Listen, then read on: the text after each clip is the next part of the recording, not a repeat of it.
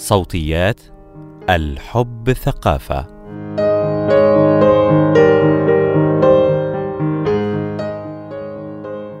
نوضح في هذا المقال العديد من المعلومات المرتبطة بجينات ال BRCA وعلاقتها بالفحص والوقاية من سرطان الثدي. جينات ال BRCA هل من الممكن معرفة احتمالية الإصابة مستقبلا بسرطان الثدي؟ مقال لأمنية سويدان ما هي الجينات؟ وما مدى تأثيرها علينا؟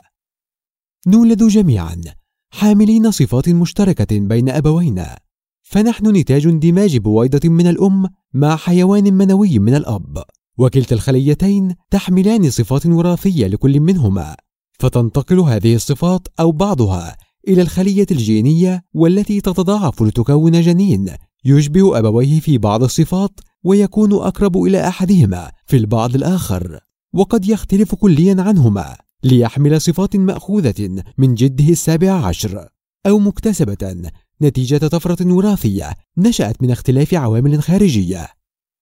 إذا تزاوج رجل بني الشعر قصير القامة مع امرأة شقراء طويلة القامة، قد ينتج عن هذه العلاقة طفل أو طفلة بني أو بنية الشعر طويل أو طويلة القامة.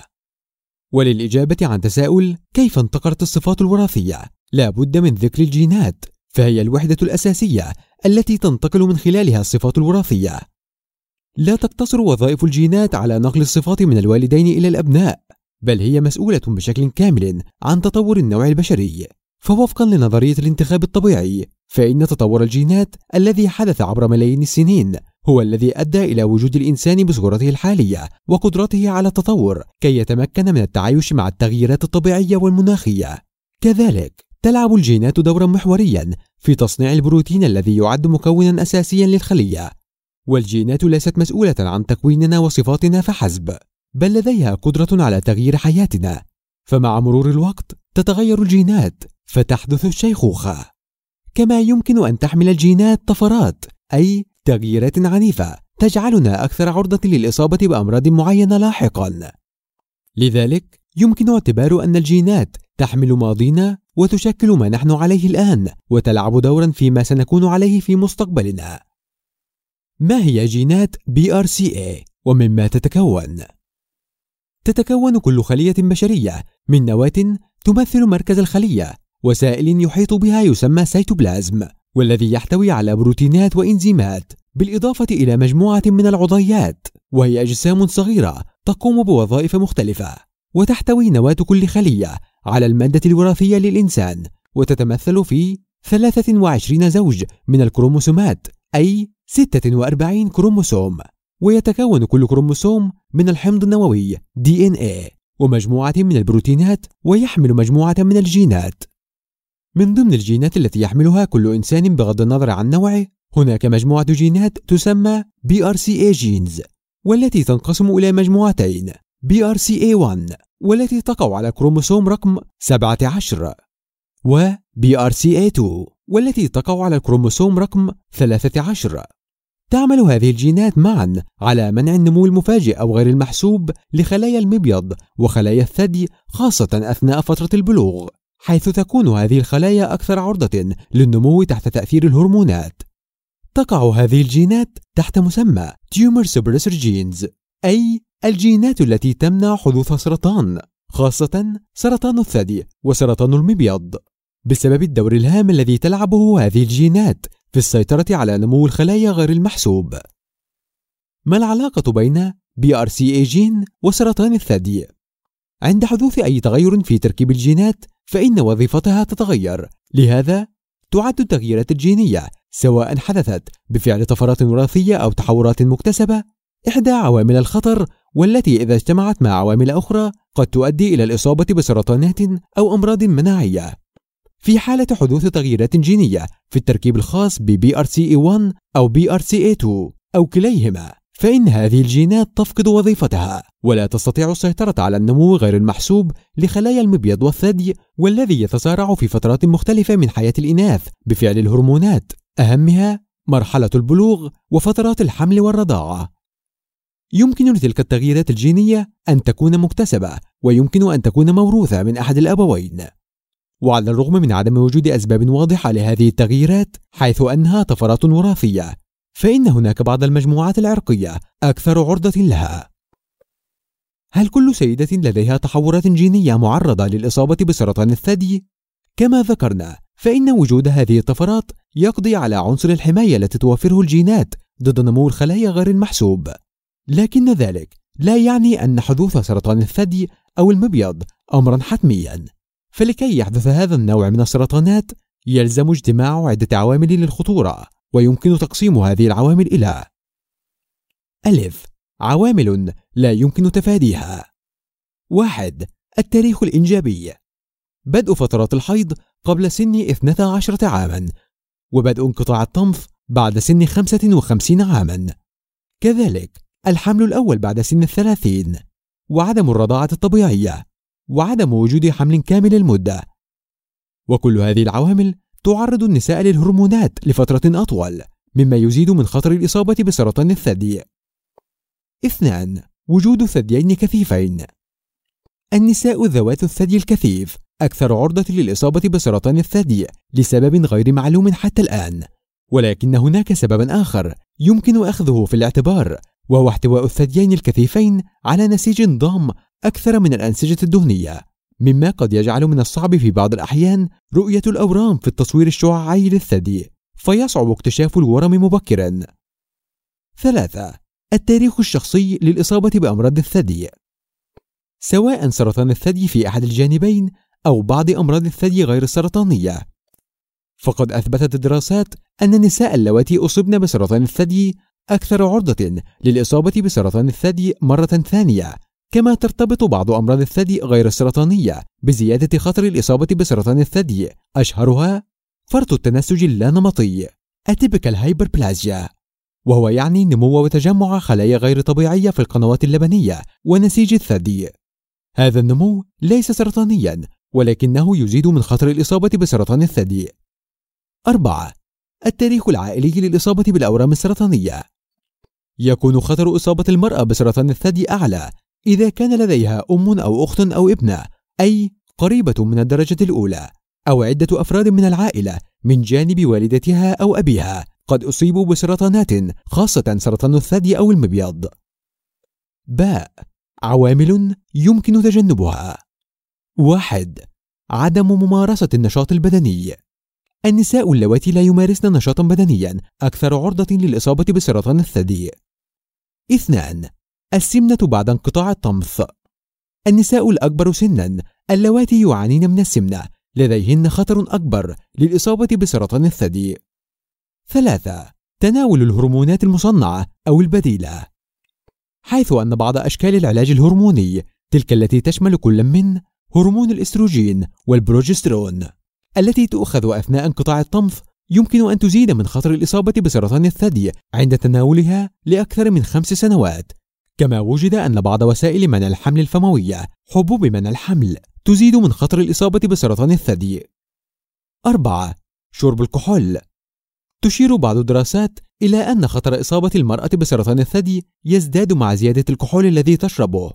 ينصح المتخصصون باتباع نمط حياة صحي قدر الإمكان للتقليل من خطر الإصابة بالسرطانات بوجه عام. خاصة لدى الأشخاص الأكثر عرضة من لديهم أو لديهن تحورات جينية أو عوامل جسدية لا يمكن تجنبها. هل توجد جينات BRCA لدى الرجال؟ نعم، تتواجد هذه الجينات لدى الرجال في نفس مواقعها على الكروموسومين 17 و 13 وتؤدي نفس الوظيفة تضبيط النمو المفاجئ لنسيج الغدد الثديية كما يمكن أن تحدث لها طفرة جينية أيضا ولكن احتمالية إصابة الرجال بسرطان الثدي في حالة وجود طفرة في جينات BRCA أقل من احتمالية الإصابة لدى النساء اللاتي لديهن نفس الطفرة. ويرجع هذا الاختلاف إلى عوامل هرمونية تجعل النساء أكثر عرضة للإصابة. متى تم فحص جينات BRCA لأول مرة؟ في عام 1994 تمكن علماء الوراثة من التعرف على جينات BRCA لأول مرة وعزلها. وبعد عامين من العمل الجاد أصبحت اختبارات BRCA خدمة طبية معتمدة لكنها ظلت محدودة الانتشار حتى بدايات الألفية الثالثة. ما هي اختبارات BRCA وماذا تعني نتائجها؟ هي اختبارات تكشف عن وجود تحورات جينية عن طريق أخذ عينة من خلايا مخصصة وفحص الحمض النووي الخاص بها ويتم أخذ هذه العينة بثلاث طرق. واحد الدم. يقوم المختص أو المختصة بإدخال إبرة في الوريد عادة في الذراع لسحب عينة الدم اللازمة للاختبار ولا يحتاج أخذ هذه العينة إلى أي تحضيرات خاصة. اثنان اللعاب. يتم تجميع كمية مناسبة للفحص من اللعاب في وعاء معقم ومخصص. يمكن أن يتم تجميعها في مركز الفحص أو المنزل مع مراعاة بعض الاحتياطات. أهمها الامتناع عن الأكل والشرب والتدخين لمدة ساعة قبل إجراء الاختبار. ثلاثة مسحة من الفم يتم أخذها في مركز الفحص بأداة خاصة ويلزم غسل الفم جيدا قبل أخذ العينة. يمكن للشخص الخاضع أو الخاضعة للفحص المناقشة مع الطبيب أو الطبيبة المختصة لتحديد نوع العينة الأنسب للاختبار الجيني. بعد إجراء الاختبار يستغرق الأمر بضعة أسابيع قبل توفر النتائج لذلك ننصح بالتواصل مع المختص بعلم الوراثة لفهم الخيارات التي يمكن اتخاذها ووضع مسارات مختلفة وفقا لنتيجة الفحص. نتائج الفحص هناك ثلاث احتمالات لنتائج فحص جينات اي. واحد نتيجة الاختبار سلبية تعني أنه لم يتم العثور على طفرة جينية في اي جينز ولكن نتيجة الاختبار السلبية لا تعني بالتأكيد استحالة الإصابة بسرطان الثدي فلا يزال لديك نفس خطر الإصابة بالسرطان مثل عامة السكان. اثنان. نتيجة الاختبار إيجابية. تعني أن لديك طفرة في أحد الجينات المسؤولة عن حمايتك من الإصابة بسرطان الثدي BRCA1 أو BRCA2 وبالتالي خطر أعلى بكثير للإصابة مقارنة بأشخاص ليس لديهم أو لديهن الطفرة. لكن النتيجة الإيجابية لا تعني الإصابة على الإطلاق. قد تتضمن إجراءات المتابعة بعد نتيجة الاختبار الإيجابية فحوصات أكثر دقة لتحديد ما إذا كان هناك عوامل أخرى تزيد من احتمالية الإصابة كما تشمل وضع جدول لإجراء الفحوصات اللازمة للكشف المبكر عن وجود سرطان والنظر في كافة التدابير التي يلزم اتخاذها لتقليل خطر الإصابة به. يمكن للشخص مناقشة الطبيب في الخيارات المتاحة التي يمكن القيام بها استنادا على العديد من العوامل بما في ذلك المرحلة العمرية والتاريخ الطبي والعلاجات التي يتم تناولها والعمليات الجراحية السابقة والتفضيلات الشخصية. ثلاثة نتيجة الاختبار غير واضحة. تحدث عندما يظهر في الاختبار تغييرات وراثية قد ترتبط أو لا ترتبط بزيادة خطر الإصابة بالسرطان. في هذه الحالة من المفيد مقابلة مستشار أو مستشارة في علم الوراثة لفهم كيفية تفسير هذه النتيجة واتخاذ قرار بشأن المتابعة المناسبة. في أي مرحلة من المراحل تكون اختبارات BRCA شديدة الأهمية. بعد الإصابة ويكون الهدف منه معرفة الحالة الجينية للمريض أو المريضة وما إذا كان هناك عامل جيني للإصابة أم لا ويتم ذلك في الحالات التالية واحد وجود تشخيص إكلينيكي للإصابة بسرطان الثدي قبل سن 45 عاما أو قبل سن 50 عاما مع وجود أقارب مصابات أو مصابين أو تاريخ طبي عائلي غير معروف. اثنان حدوث الإصابة في كلا الثديين. ثلاثة الإصابة بسرطان الثدي في الرجال. قبل الإصابة ويكون الهدف منه الكشف عن احتمالية وجود طفرة جينية خاصة لدى الأشخاص الأكثر عرضة وكذلك تقدير احتمالات حدوث الإصابة ويتم ذلك في الحالات التالية: واحد وجود تاريخ شخصي لنوعين أو أكثر من السرطانات خاصة سرطان المبيض أو سرطان قناة فالوب. اثنان تاريخ شخصي سابق للإصابة بسرطان الثدي. ثلاثة وجود تاريخ عائلي خاصة لأقارب الدرجة الأولى. أربعة وجود بعض المتلازمات المرضية المرتبطة بطفرات جينية أشهرها فقر دم فانكوني فانكوني أنيميا والتي يلازمها عادة حدوث طفرات في جين BRCA2 كيف يمكن أن تؤثر الاختبارات في مسار من خاضوا أو خضنا التجربة؟ بغض النظر عن نتيجة الاختبار فإن إجراءه يعد مكسبا هاما حيث تشمل الفوائد المحتملة للنتيجة السلبية الشعور بالراحة والاطمئنان أنه لا عوامل جينية تشكل خطرا بينما تسمح نتيجة الاختبار الإيجابية للأشخاص باتخاذ قرارات مستنيرة بشأن رعايتهم الصحية المستقبلية بما في ذلك اتخاذ خطوات للحد من خطر الإصابة بالسرطان منها على سبيل المثال واحد الأدوية مثل التاموكسيفين ومثبطات إنزيم الأروماتيز وهو الإنزيم المسؤول عن تكوين هرمون الإستروجين والذي تشكل زيادته عاملا إضافيا للخطورة. اثنان الجراحات الوقائية مثل استئصال الثدي الوقائي أو الاستئصال الوقائي لأحد المبيضين أو كليهما. وتتميز هذه الجراحات بفعاليتها في تقليل أو منع فرص الإصابة حيث تصل نسبة نجاحها إلى 90% إن فرص إصابتي بسرطان الثدي انخفضت من 87% إلى أقل من 5% مضيفة أستطيع أن أقول لأولادي أنه ليس هناك ما يدعوهم للخوف من أن يفقدوني بسبب سرطان الثدي. هكذا عبرت أنجلينا جولي نجمة هوليوود عن مشاعرها تجاه خضوعها لهذه الجراحة الوقائية مشجعة النساء والرجال الذين لديهم أو لديهن تحورات جينية على إجراء الفحوصات واتخاذ التدابير اللازمة في حالة إن كانت النتيجة إيجابية هل هناك فرص للكشف عن التحورات الجينية الخاصة بسرطان الثدي في مصر؟ مؤخرا أصبح لدينا بعض المختبرات والمعاهد القومية والخاصة التي يمكن أن يتوفر بها خدمة الفحص الجيني لكنها أقل عددا بالمقارنة بالمراكز التي يتوفر بها طرق الكشف الأخرى ومنها على سبيل المثال معهد الأورام القومي ما هي الطرق الأخرى للكشف المبكر عن سرطان الثدي؟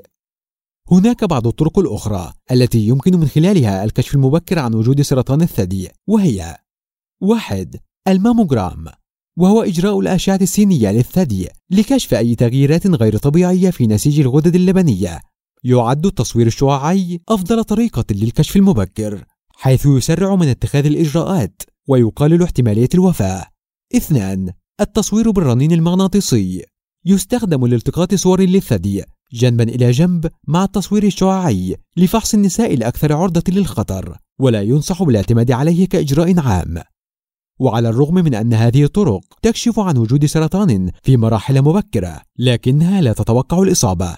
لذلك إذا كانت خدمات الفحص الجيني متوفرة في بلدك بسعر مناسب فلا تتردد أو تترددي في الحصول عليها.